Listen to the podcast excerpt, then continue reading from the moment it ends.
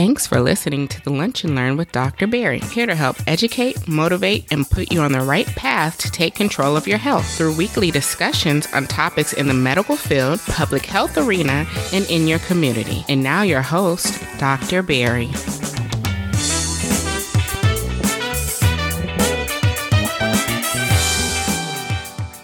Hey everybody, it's Dr. Pierre here. Welcome to another episode of the Lunch and Learn with Dr. Pierre. I'm on episode 37, and as we do with every episode, if you want the show notes, please go to drpierresblog.com forward slash LLP 037. Again, if you want today's show notes, you know, the website is drpierresblog.com forward slash LLP 037 today today's a great episode i think all of my episodes are all are great but you know today's another great episode and we're going to be talking about five chest pain that can kill you right five types of chest pain that if you get them and you don't get to the hospital quick enough you will die right and again we don't want to you know make these episodes really about life or death but i gotta be honest um, with the recent hurricanes and um, I'm in South Florida, remember? So off all the recent hurricanes and stuff I'm seeing,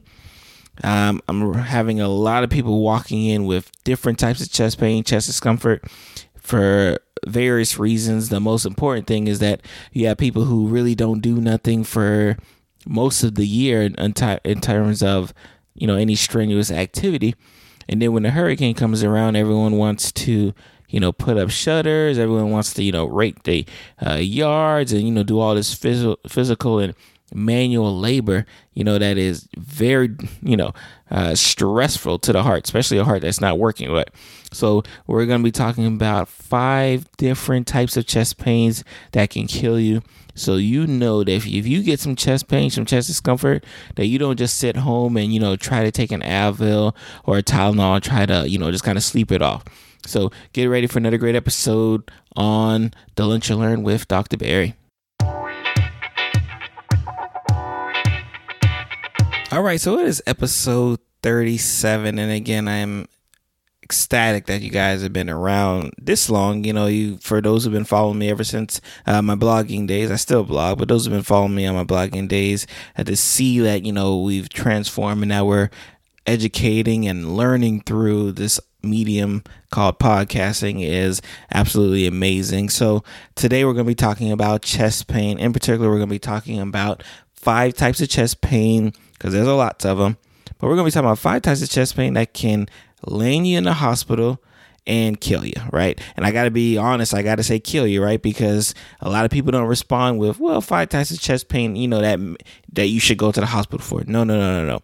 This is five types of chest pain that if you don't get it taken care of, you will die, right? And we got to be as explicit as we can, especially when it comes to our health, right? When it comes to our health, right? You know, we got to put pride to the side and we got to say, I need to take care of me. I got people, I got that depend on me uh, to do well and be well and be healthy.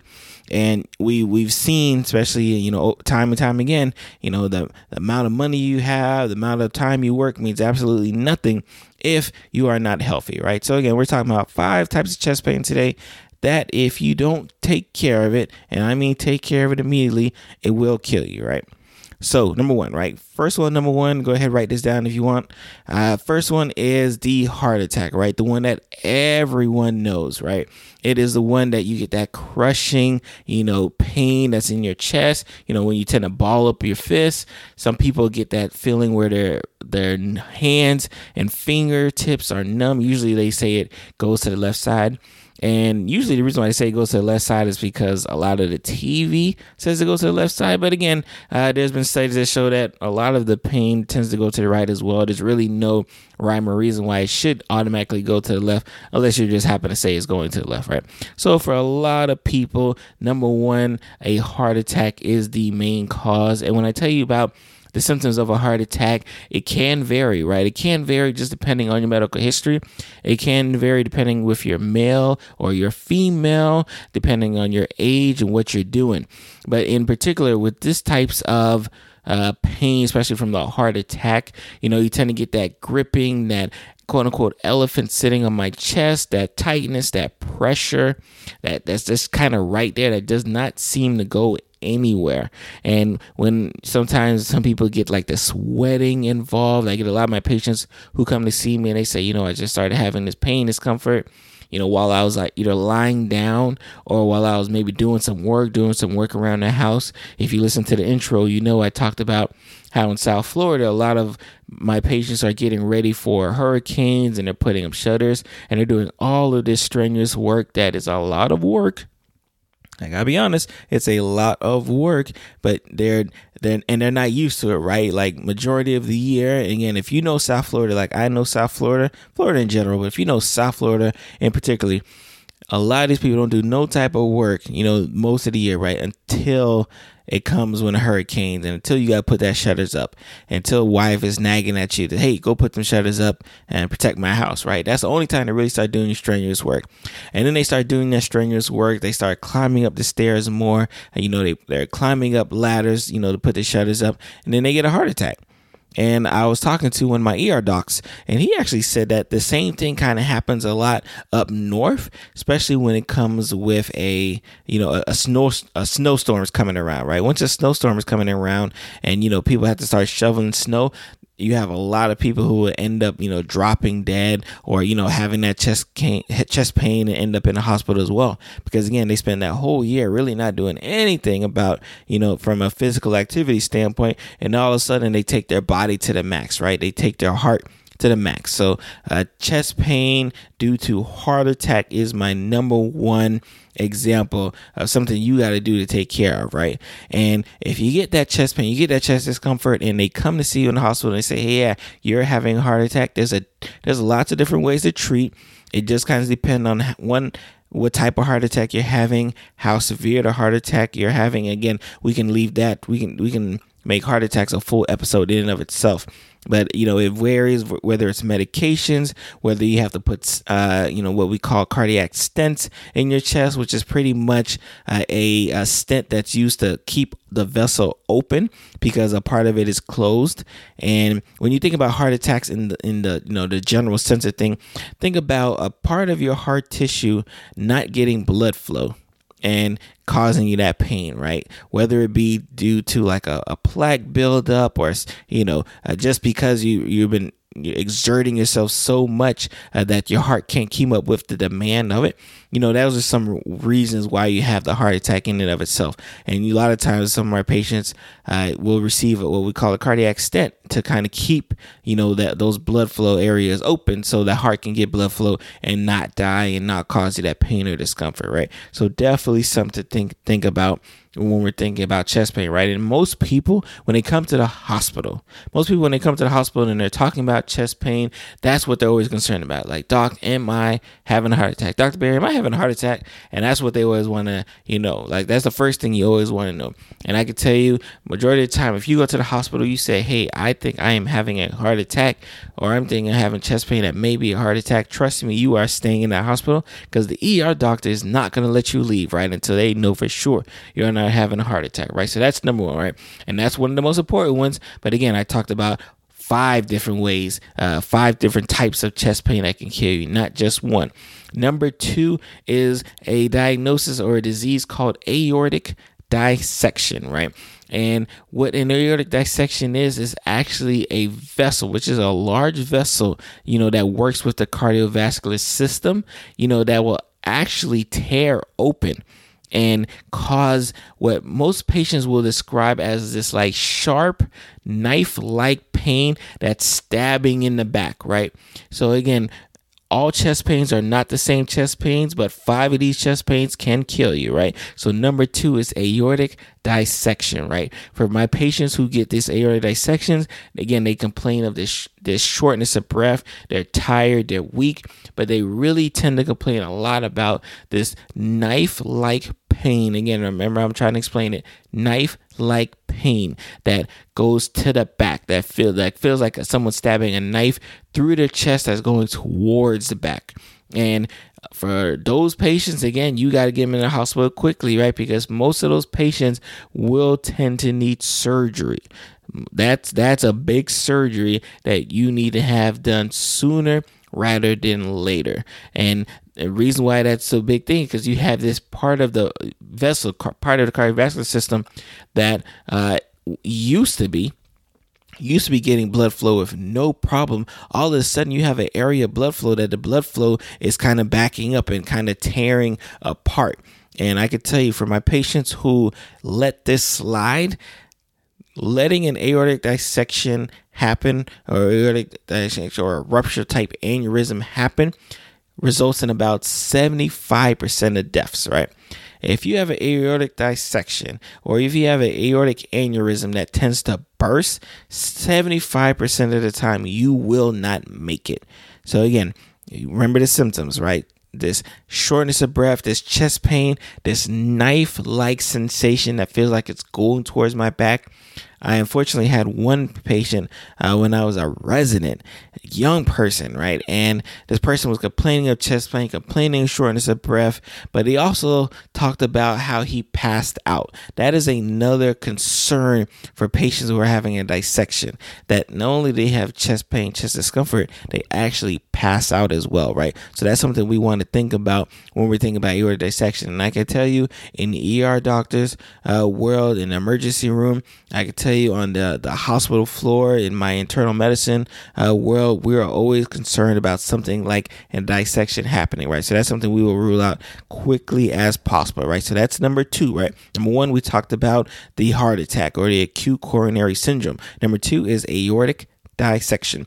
Number three is the pulmonary embolism. This is very uh, very popular i would say right now.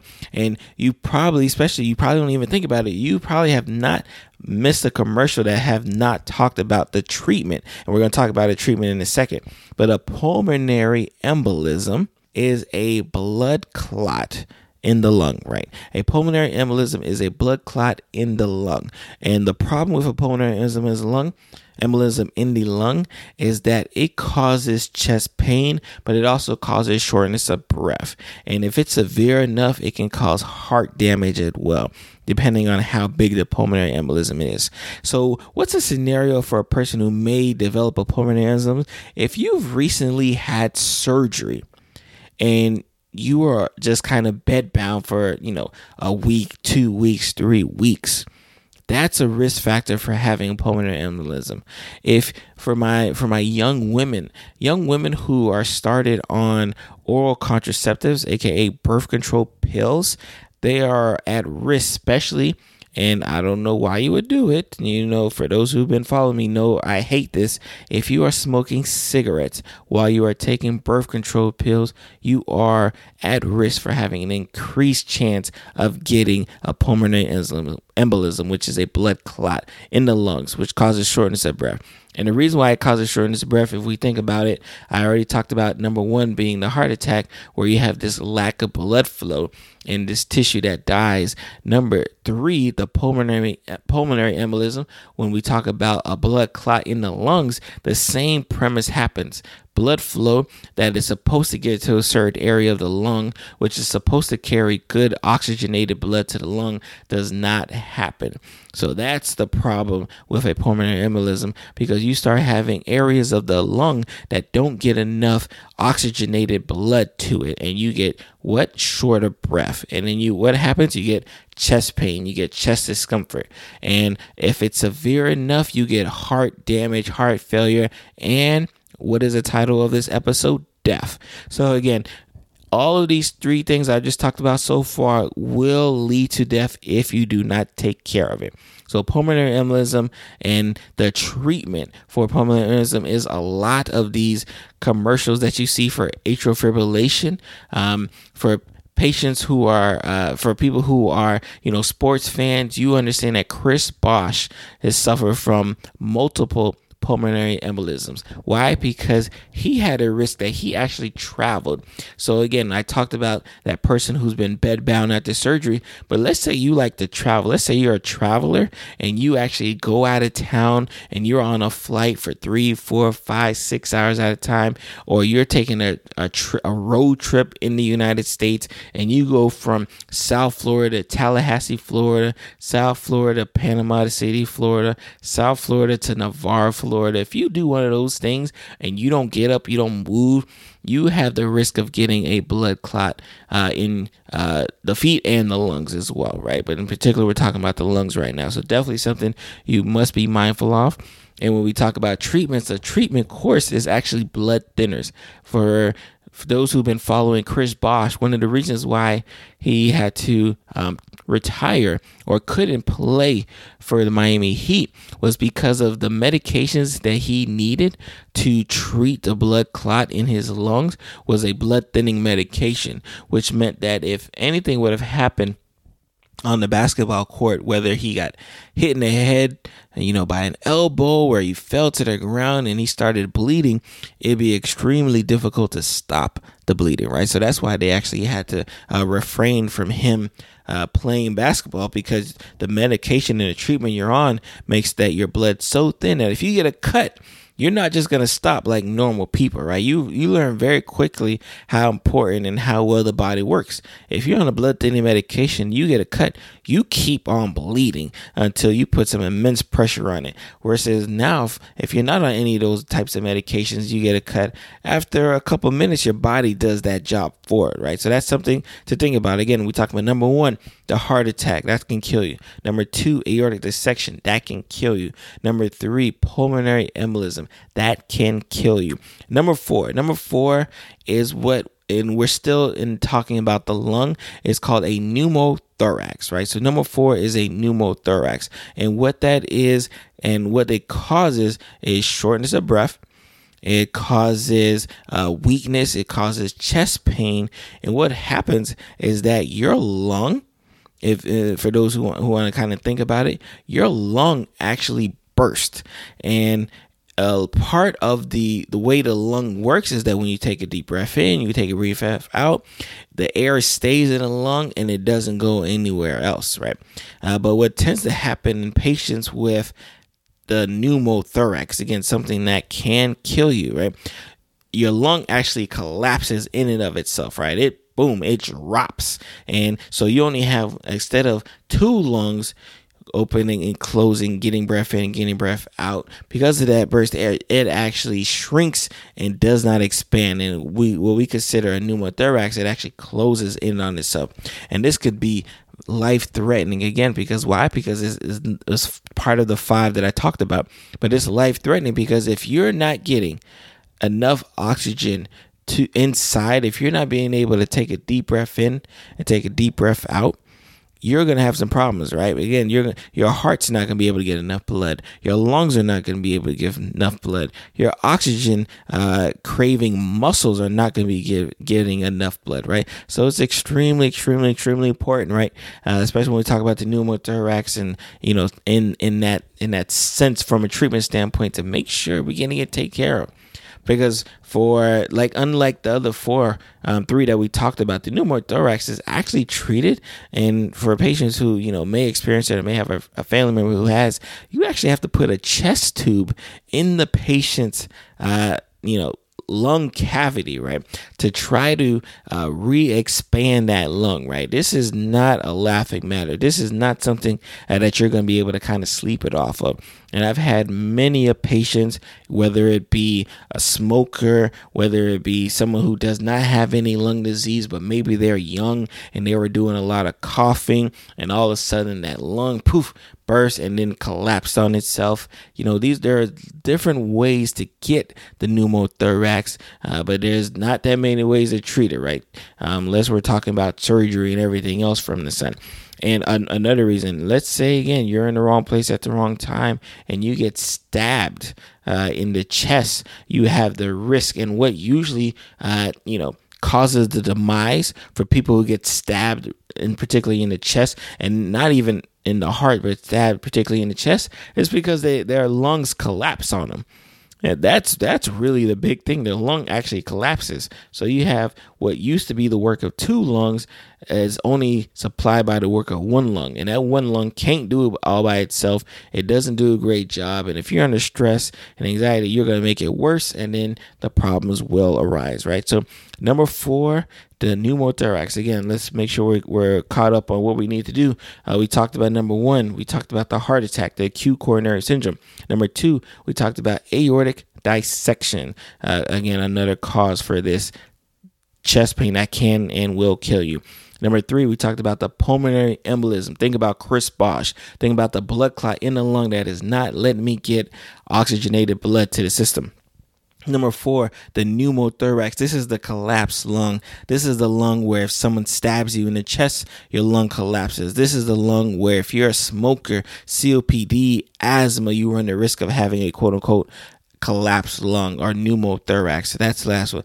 So that's so that's number four. But last but not least, esophageal rupture, right? And for those who may not be aware from an anatomy standpoint, the esophagus is the tube that when we eat goes from our mouth to our stomach, right? It's a very small, thin tube made of a smooth muscle that helps get food from the mouth to the stomach. And I can tell you, I've had a very sad case. I was a resident, I believe. Yeah, I was a resident, I believe. And this patient came in and they were sick and they were coughing, they were coughing and they were coughing and then they were vomiting. And then all of a sudden they passed out. They got sick. Now, if you're paying attention, you're thinking, wow, is this like that aortic dissection where a person like has some chest pain and, you know, passed out? No, this is different, right? Aortic chest, the aortic dissection doesn't matter if you're eating or drinking. That's not going to affect the pain you have. But this is a lady who kept coughing, kept coughing, kept coughing and then all of a sudden she had this bout of vomit and then all of a sudden she got extremely sick. What happened when we brought her into the hospital? When we got her into the hospital what happened? We do our plane our and when i say we our emergency room medicine folks who you know do amazing job. We do our chest we do our chest x-ray and we see not only is there air where there's not supposed to be air, but it's also like a piece of broccoli, like where her lungs are supposed to be, right? And that is an extremely, extremely, extremely big problem if you think about it.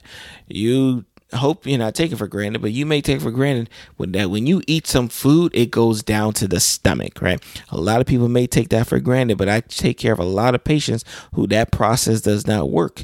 And we almost have to sometimes bypass the mouth and give them nutrition in their stomach, right? That's neither here or there. But when we talk about the esophageal rupture, what happens is because of all of the forceful retching and forceful pressure on the esophagus, or sometimes depending on certain types of food, uh, because of that forceful nature of that, that results in the patient's esophagus actually rupturing, right? And again, that is ex- extremely, extremely life threatening. So it's not something that we, we can even you know take for granted because if you don't do anything uh, the, the problems will and can arise right? And that's surgical emergency right? Like i don't have to um explain to you why it's it's extremely important to make sure uh, that you go uh, to the hospital immediately because of that. Because if you do not do anything, um, you will pass away and you will die. Right? Like, I, and I think again, again, I don't like to be morbid. Again, my my goal is to prevent the preventable death, right? And chest pain is one of the big causes of preventable death that if we do something about it and we do something about it quick enough, we can survive it. But what tends to happen, and a lot of patients in my community, a lot of patients I've taken care of, they're very reluctant to come to the doctor's office or they're very reluctant to come to the emergency. Imagine if they're reluctant to come to the, the their regular doctor's office, how do how hard do you think it is for me to get them uh, to come to the hospital, right? So again, and I, I've been when I when I made the transition again for those who've been following the lunch learn uh, when we were just on the video for those who made a transition you know I was big on the outpatient world and I, am still big on the outpatient world right? And even with these podcasts I like to make sure you know the topic helps kind of intertwine outpatient inpatient. But I really felt that I had to do something from a uh, inpatient uh, perspective because I was seeing so much of it in the hospital. I was seeing so much uh, pain, discomfort, and heart attacks, and all these other different types of chest pain that I was having to treat. So I wanted to make sure, you know, that I, I got to the bottom of it for everyone just to make sure we were all clear that this was not something that we can brush off. right? So let's do a recap again. We take today we talked about the five common. Now I want to say common, but we'll just say five top reasons that if you have chest pain, this chest pain can kill you, right? So five reasons, right? Number one, if you remember again, if you're writing, make sure you write this down. Acute coronary syndrome, aka the heart attack. Uh, number two, an aortic dissection. Number three, the pulmonary embolism.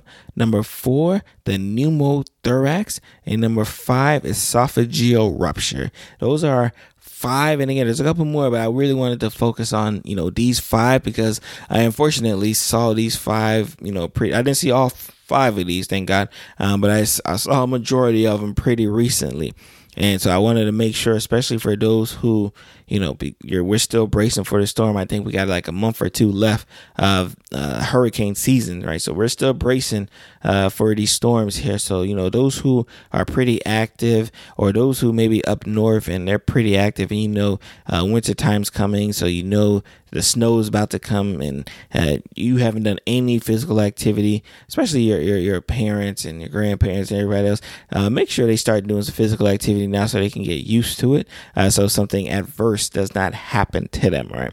And that is it, right? So I'm going to see you guys next week. Uh, again, if you want the notes uh, for today's episode, please go to drpierresblog.com forward slash LLP 037. Again, if you want today's show notes, please go to drpierresblog.com forward slash LLP 037. Don't forget to leave me a review on iTunes, a five star review, preferably. You guys have a great day. Bye.